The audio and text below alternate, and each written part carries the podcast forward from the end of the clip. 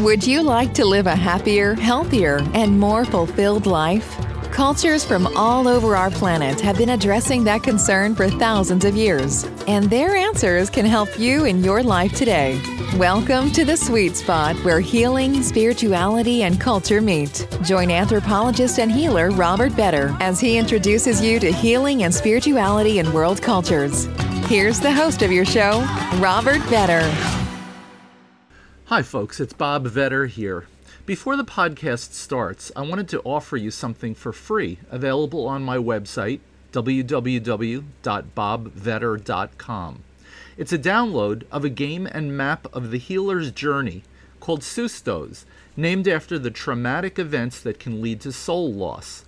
The game provides insights in how we ourselves can be healed and how that process empowers us in our healing efforts with others.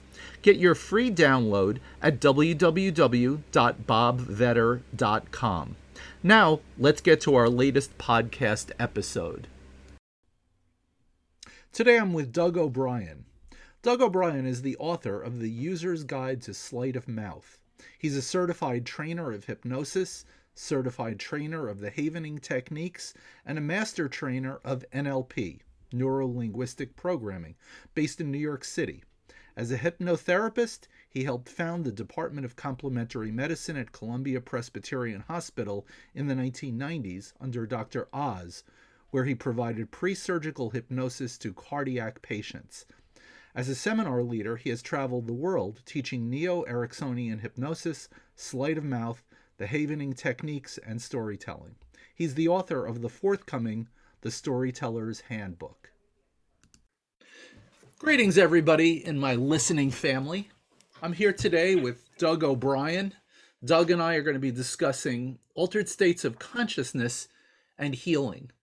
So, Doug, I'd like to begin with talking a little bit about your backstory. So can you tell me about how you got involved in all of this? And by the way, we'll be we'll be considering hypnosis. We'll be looking at uh, We'll be looking at Ericksonian hypnosis. We'll be looking at N L P and a variety of subjects. So, Doug, what's your backstory? Well, gosh, Bob, good morning to you, too. Um, how far back do you want me to go? I, um, gosh, you know, was a teenager back then in the teenage years and, and did teenage things like experimenting with, with uh, substances. Nudge, nudge, wink, wink. Know what I mean? Know what I mean? And um, and some of those substances were hallucinogenic of nature. At least they were to me. I remember uh, smoking some of uh, an herb of some kind, which shall remain nameless. Although I think it's legal these days, so I shouldn't probably be too worried about it. But um, I had some really amazing hallucinations. Actually, some that still inform my uh, belief systems about people and spirituality and stuff. Um, so that's that's kind of interesting. But um, but as time went on, I did more of that in college years and and so forth. And um, I'm assuming we're talking my backstory as relates to, to what we're talking about today. So altered states and healing. Um, and I, I explored uh, some Native American possible Um, tie-ins with this. I worked with a woman named Twyla Nich, who is a healer up in the, um, the Tuscarora reservation. And um,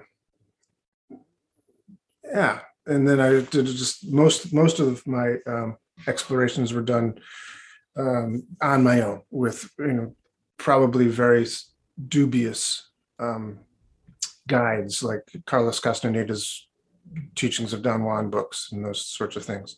And um, yeah, so I, I probably was exploring, but kind of um, the blind leading the blind kind of thing, as far as actual, you know, good explorations were concerned.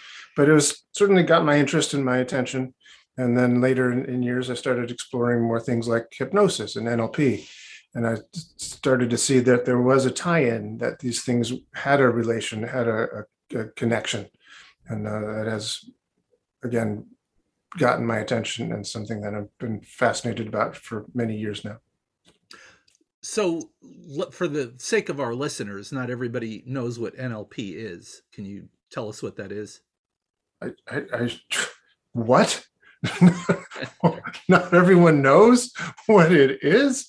Oh my gracious, you are blowing my mind, Robert Vetter.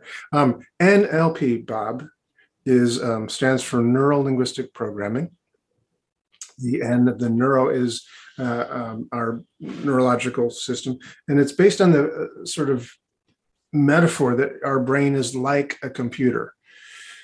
So as a departure from normal ways of doing psychotherapy, which is to say, hey, you've got this cauldron of unexpressed emotions in your unconscious mind, which is more of an industrial age metaphor, I suppose, and N L P is more of a computer age metaphor of how the brain worked.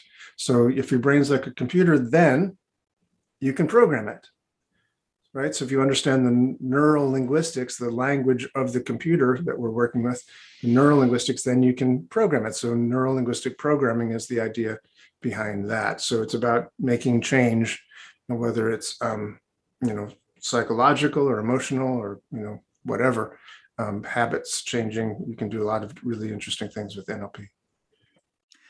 And what about hypnosis? Tell us a little bit about hypnosis. What's the difference between what the average person thinks about hypnosis and what we're discussing here, what we're about to get into, which is the substance of this? How are people misinformed about hypnosis? Well, gosh, you know, hypnosis is one of those things that everyone seems to know or believe that they know what it means, and very few people really do know what it means, although I think that's changing. More and more people do know, but it, you know, it's been around for a long time, and it was very popular, you know, for a long time. So um, what, one of the ways it got preserved in the days when, like, Sigmund Freud poo-pooed the whole notion of hypnosis and said, oh no, don't do that stuff, do psychotherapy. That's the way you really do change work, is what, what I'm good at, Sigmund said. So it was really put on the back burner and preserved for many years by stage shows. People went on, you know, do these stage show hypnosis you've seen, I'm sure, where people are clucking like chickens, and, you know, the, the, the great and mighty hypnotist comes up to a person and says, sleep, with an authoritarian voice, and they fall into a trance, and they're powerless to do anything but what the hypnotist, you know, says to them. At least that's the myth, right? That's what's promoted in the hypnosis shows, and also, of course, movies and T V shows and et cetera. So people think that's true. But it isn't. What Milton Erickson, the great psychotherapist Milton Erickson, um, taught to us is that we are basically, all of us, in trances all the time. We live in a state of trance. And so in many cases, it's a question of, can you wake up from the trance that you're in all the time and, you know, enter into more of a reality state, you know, which is, yeah, I think, what we're talking about here today. So what's the difference between trance and a non, let's call it non-trance? Hmm. Well, that is the million dollar question. Um, in a way, you can't not be in a trance if you were to, if you're going to be functioning, because everything you could say has to be uh, either conscious or other than conscious. It's either conscious or it's not conscious. Right. So if you, you know, you're writing, I can see that you're writing something on the, on your, you know, as you listen to this, you're, you're taking notes. You know, how how specifically do you do that? How do you get that finger or those fingers to move to write the pen that way? You know, you don't do that consciously. You think about what word you want to write, but the hand just does it, right? So the hand just does it. When we do this, what we're doing right now, making sounds with our mouths, and then translating, you know, the sound through the airwaves, and our ears take them in and decipher them as language. That's an other than conscious process. We don't know specifically how we do that. And if suddenly I changed languages and said, "Ochin horosho," you know, you, you wouldn't know. Well, I know maybe you would, but you probably wouldn't know what I'm talking about. And it's the same thing, but you don't have that file into your computer, right? So you, you're not able to access it. You don't know what that is. So most of what we do is done other than consciously. So the conscious part of our brain is a very small sliver of awareness of everything else that's going on there. So the real question is, how do we function best? You know, how can we use the best trances and be in the best sort of trances to, you know, have optimal functioning and, uh, you know, live a happy and, you know, flow-filled life? So what does this have to do with healing? well, when people are in bad trances, then they are in distress. You know, they are in dis-ease. So we want to help to get them back into a sense of ease. So really, in a way, this is exactly what we're talking about. We're helping people get out of bad trances into good trances. And how do you do that exactly? I don't know, Bob. You're asking me all these hard questions at, oh, so early in the morning. Um, you do it with lots of different ways. You know, there's the N L P way, which is you you sort out the structure of exactly how the brain goes from step A to step B to step C, like a computer does, and you you change the programming. You do it with hypnosis. You do these kind of um, ritualized inductions where you put people down into a therapeutic trance and help them to, you know, you know, shift the trances that they're living um, to a healthy one rather than the, you know, habitual one that they've been doing. You do it through rituals, you know, the sorts of things that you've you've done, where you um, you know, light a fire and and and create smoke and and chant particular things that you do. You know, there's there's all sorts of different ways of of un, undoing the old way and getting into a better way. So maybe the best thing to do would be to provide an example. Can you think of an, any example that you could possibly come up with of somebody who you've worked with who was in a bad trance and was able to, through work with you, shift into a more productive use of trance? Sure, absolutely. I mean, really, in a sense, like I said, that's what I'm always doing with people. So as an example, if a person is um, experiencing a great deal of stress in their in their workplace, which is probably like everybody at some point or another, you know, what, what makes for stress? What makes for stress while you're driving a car? You know, what makes for this stressful thing? The fact of the matter is you are doing something you've always, you know, d- done. You're, you're talking with someone, you're, you know, you're looking at a face on a computer, you're you're having a meeting, you're doing things that are common, and yet one day they're stressful and one day they're not. Why? What's the difference? The difference is simply what's going on in the person's brain. Maybe they think, oh, this has to be done by five, and it's already four thirty, and I'm only halfway done. Oh my God, oh my God, oh my God. So they talk to themselves in that way. And because they're talking to themselves in that way, they create this stressful response in their body. And that's a trance, because we all know time is a, you know, a abstract thing that human beings have created. It doesn't really exist. So saying it's five and, oh, oh my gosh, that means blah, blah, blah, blah. You know, that's all self-induced, right? Or somebody looks at me in a certain way and that's like, oh, well, he's pissed off. I, I don't know what to do with that guy. He's just like, oh gosh, you know, that's again, is an interpretation I've made in my brain. And have created this, you know, vocal commentary in my brain that has produced this response in my body, you know, the stress response in my body. And it's all self-induced, really. You know, there's a Eleanor Roosevelt once said, nobody can make you feel bad without your permission, right? We we create these things inside ourselves. Nobody can make you feel bad. But if they say these things and look at you a certain way and say with a certain tonality and intensity, it's like, uh-oh, your brain goes, that's a threat. And, you know, your brain interprets these things and blah, blah, blah. And suddenly you're feeling stressed. So, yeah, as an example, person who is stressed commonly in their workplace, we can look to how they are doing that to themselves and, you know, find out what specific pattern this particular person is doing, because everybody's different and everybody's the same. You know, they're doing something, you know, that's the same. They're doing something. And they're causing it, that's the same. But what specifically they're doing is up to them, right? So we have to find out how that particular person is doing this particular process in order to get that particularly stressful response in them. And then we change it. So don't do that. Do this instead and give them some other response, or perhaps some other meaning. As an example, there's a, um, a, a story that was told, I think, by Stephen Covey, about um there was a the story is this there was a, a man on, on the on a subway. I think my memory of it is it was a subway story. It might have been a bus, public transportation of some kind.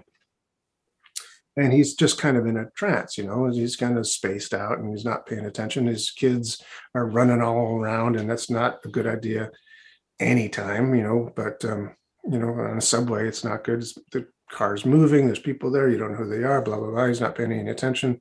Kids are getting obnoxious. People are upset about it. So finally, this person goes over to the man and says, "Excuse me, sir, could you control your children, please? They're making an annoyance out of everybody. Plus, it's dangerous for them." And he says, "Oh, gosh, I'm sorry." Sort of snaps out of his trance. He says, sorry, sorry. Um, kids, kids, come, come sit down, sit down, sit down, quiet down. Then he looks at the guy and says, "I'm really sorry. We're just coming back from the hospital. They just lost their mother." And suddenly everything changes. Everybody on the whole subway car goes, "Oh, my God, you poor guy."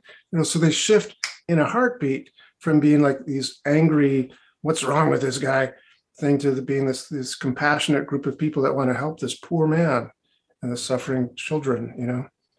So changing a meaning, changing changing a, a frame can change everything for a person sometimes as well. So a person who's stressed out at work, maybe you can find that way of reframing the perceptions of what's going on so they don't feel stressed anymore. Can you give us an example of an actual person? Let's, we can call him George or Mary. Oh, you know George? Sure. What what do you, an actual person like what? What do you want? No, I mean an actual person who you've worked with.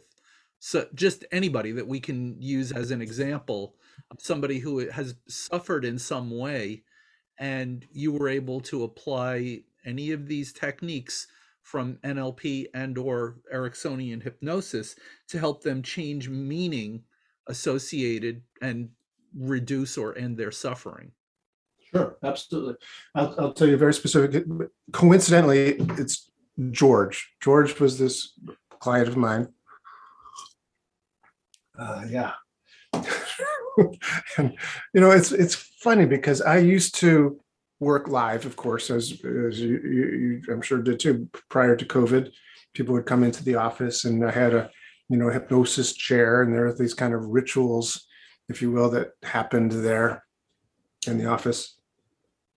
And so there was kind of this, uh, I don't know, kind of unspoken trance induction that came came to play when they walked in and sat down on the trance chair, and you know we dimmed the lights and I talked differently to them. You know, it was very interesting. But but this is all done on Zoom these days.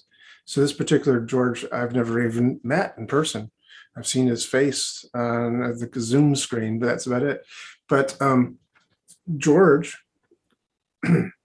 is uh, working in a in an office. He is a He has a job, and um, he has, a, has been having lots of trouble making eye contact with people.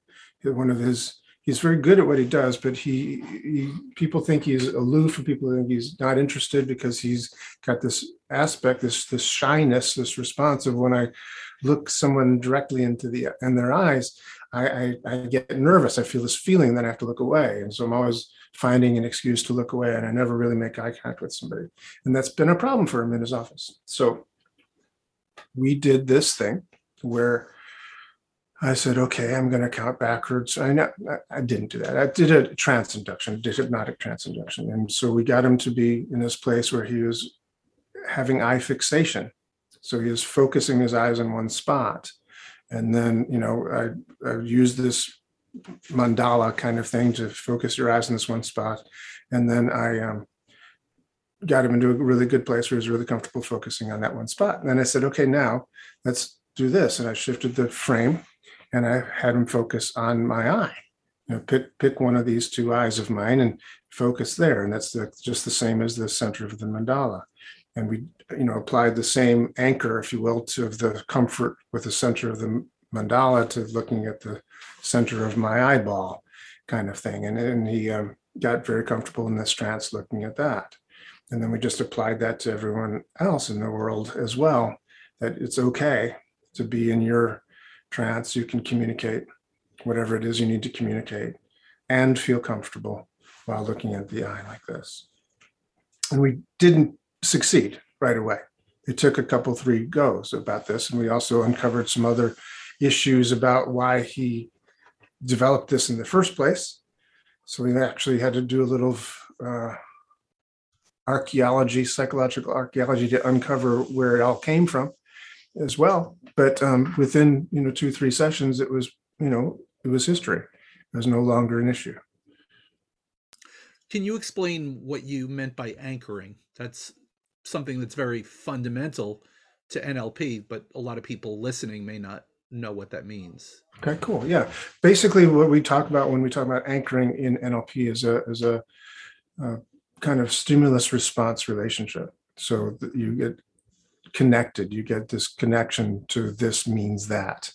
So, um, you know, Pavlov's dogs is a classic example of what I'm talking about. It's a stimulus response that the dogs were, you know, shown food, and while they were salivating for the food, Pavlov rang a bell. So that ringing of the bell became the anchor for the dogs. So anytime he rang the bell, the dogs would salivate, whether or not there was any food around. You know, it was just connected um, neurologically. So when the client was, you know, looking at the center of the mandala, feeling very comfortable, you know, that connection of looking in the center, feeling comfortable, looking in the center, feeling comfortable, got translated to the, uh, looking in the center of the eye, but the center is comfortable. So this is comfortable. This means that. That's a connecting connection. Yeah. So in that example that you just gave, mm-hmm. what part, in your opinion, does an altered state of consciousness play?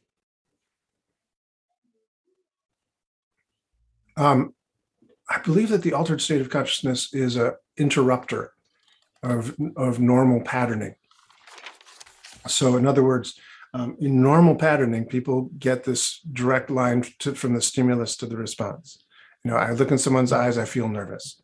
Direct response, boom, click, or click, whir, or whatever. You know, this means that it happens automatically. Um, I think trance becomes an interrupter of that, you know, so...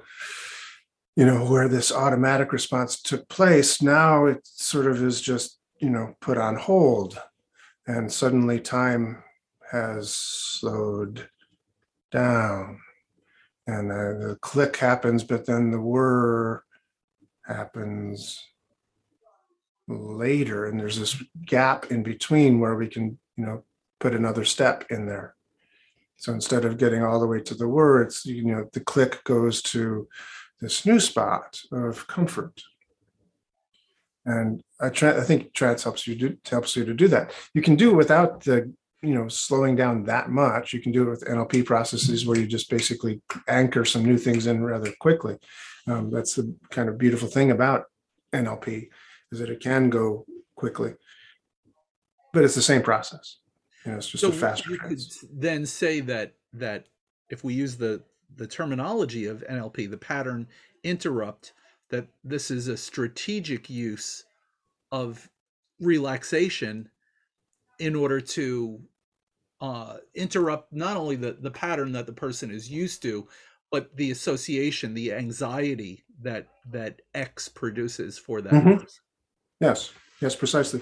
And by the way, what I also do with, what I have done with this particular client, George, but also with other clients throughout my career, is I'll also um, make a recording for them that they can listen to at nighttime, because I think that we often, we as human beings, often um, misuse the opportunity of sleeping, um, and and kind of give ourselves negative suggestions, because there is a period of time in my book, Robert, where um, between the time where you're fully awake and where you have fallen completely asleep, there is a period of time that's in between, where you're in a kind of naturally occurring hypnosis state, right? So you're not awake, you're not asleep, you know, so you're in between this naturally occurring hypnotic state. And most people misuse that time. They say to themselves things like, oh gosh, I better get some sleep. If I don't get some sleep, I'm going to be wrecked tomorrow. Oh God, I wonder if that's going to happen. I wonder if that thing, oh, I hope that doesn't, you know, so they, so they talk to themselves, they think about things, they imagine stuff, they beat themselves up, blah, blah, blah, blah, blah, give themselves perhaps even unintentionally negative suggestions by saying things like, okay, well, okay, what I'm, I'm not going to get upset. Don't get upset about this. Whatever you do, just relax. Don't be upset. You know, and best of intentions, but, you know, don't think of the color blue, Bob, right? Every do, you know, the brain doesn't get these negations. So don't think of this. Okay, I will. Thank you. So what's a much, much better way to use this naturally occurring hypnosis, because you're, of course, in a trance, you're susceptible to suggestion. Better way to use this naturally occurring trance called sleep is to give yourself positive suggestions at that time. So I'll make them a recording that has all these positive suggestions in there. It's very relaxing, you know, maybe walking along the beach sort of stuff or whatever, but something that's very relaxing imagery with positive suggestions in there. So instead of worrying about these things that, you know, they don't want to happen, we just let them feel really comfortable in a dreamlike state of visualizing what they want to have happen. And so it's much more likely that it sh- it will after that. So what about a, a listener who wants to try that out and maybe doesn't have access to the recording? Could they say the same things to themselves that you're describing now? Yeah, basically, basically, or they could download the recording. It's on on uh, YouTube. Oh, your recording is available on YouTube? Well, not the exact one I'm referring to, but a very, very, very, very similar one is. Yeah, um, I'll get you the link. I'll put it in the chat for you. But it's um, it, it is it is yeah easily done by a person's own self once you know what it is. Basically, it's affirmations, isn't it? You know, you want to give yourself positive affirmations, like I am going to be happy tomorrow. You set your intention. You take, give yourself positive affirmations instead of saying what you don't want. You know, don't do that. It's mostly it's more saying like I do want this and I will do that kind of thing. Um, I but I will we're all familiar with with affirmations. It's mm-hmm. it's nice to to connect them with an altered state of consciousness, though, in order for it to go below that conscious level that's saying, do I really believe that? Right. Is that really possible? Can I do that? That that questioning negative mind. I have the link here for you, Bob. You can. Okay, so for everybody yeah. who is listening, it's oh. https colon slash slash YouTube, but there maybe, is maybe maybe Bob they could just think of the title and search on the title. Even better. So what's the, the title, Doug? The title is Sleep, comma Walk on the Beach, comma with Doug O'Brien. It's actually Sleep hyphen Walk on the Beach hyphen with Doug O'Brien. So our listeners could actually go to that themselves in order to use it. Yeah. Wonderful. Yeah, I put it up there. It was um, something that I used to charge money for, but I put it up there uh, at the beginning of the pandemic because there was so much stress about it happening that I thought it'd be nice for people to have a, dis, a de-stressing opportunity there. Well, what a nice resource for our listeners. All that is great. Um, so, so Doug, let's talk a little bit now about uh, you and me working together. I mean, that's Uh, I didn't announce that earlier in this podcast, but uh, Doug and I will be doing co-teaching a workshop, and the title is. I was hoping you knew the top. The, the, the actual drum roll, please. um, yes, um, yes, I'll be right on that in just one second. There, the title is. Accelerated healing with altered states of consciousness. Yeah, so so Doug and I have teamed up to lead this workshop here in February, uh, on February twelfth, twenty twenty-two. Um, and we're going to be looking at kind of the intersection of Doug's work and my work. So we'll be looking at specific techniques, a lot of the substance of what Doug has been discussing so far in terms of um, things that come out of Ericksonian hypnosis and things that come out of neurolinguistic programming. And we'll also be looking at healing practices that come out of other cultures, out of non-Western cultures. We'll be looking at how ceremony impacts this. We'll be looking at how uh, sound and music affect this as well. And looking at specific techniques that that you, the participant uh, in the, the workshop, can utilize in your everyday life. So, Doug, you know, we're kind of getting to the end of our our podcast. Um, in addition to that, what you described a moment ago, this this free resource that everybody can have if they go to YouTube, uh, what else are what else do we have as ways that people can get in touch with you and learn more about your work? Well, did you tell people the website to get to the workshop? No, let's do the that. ericksonian dot com. So ericksonian dot com is Doug O'Brien's um, website, and there our listeners can sign up for this workshop. Is that right? That is correct. And just to be sure, um, Ericksonian in this case is named after Milton Erickson, the hypnotherapist, is uh, E R I C K S O N I A N, after Ericksonian hypnosis. So ericksonian dot com, if you go to the training page, you'll find our our training there. There are other resources as well on ericksonian dot com, and also ericksonian dot info has other resources as well for people who want to do some, you know, self-hypnosis. There's things that they can do there as well.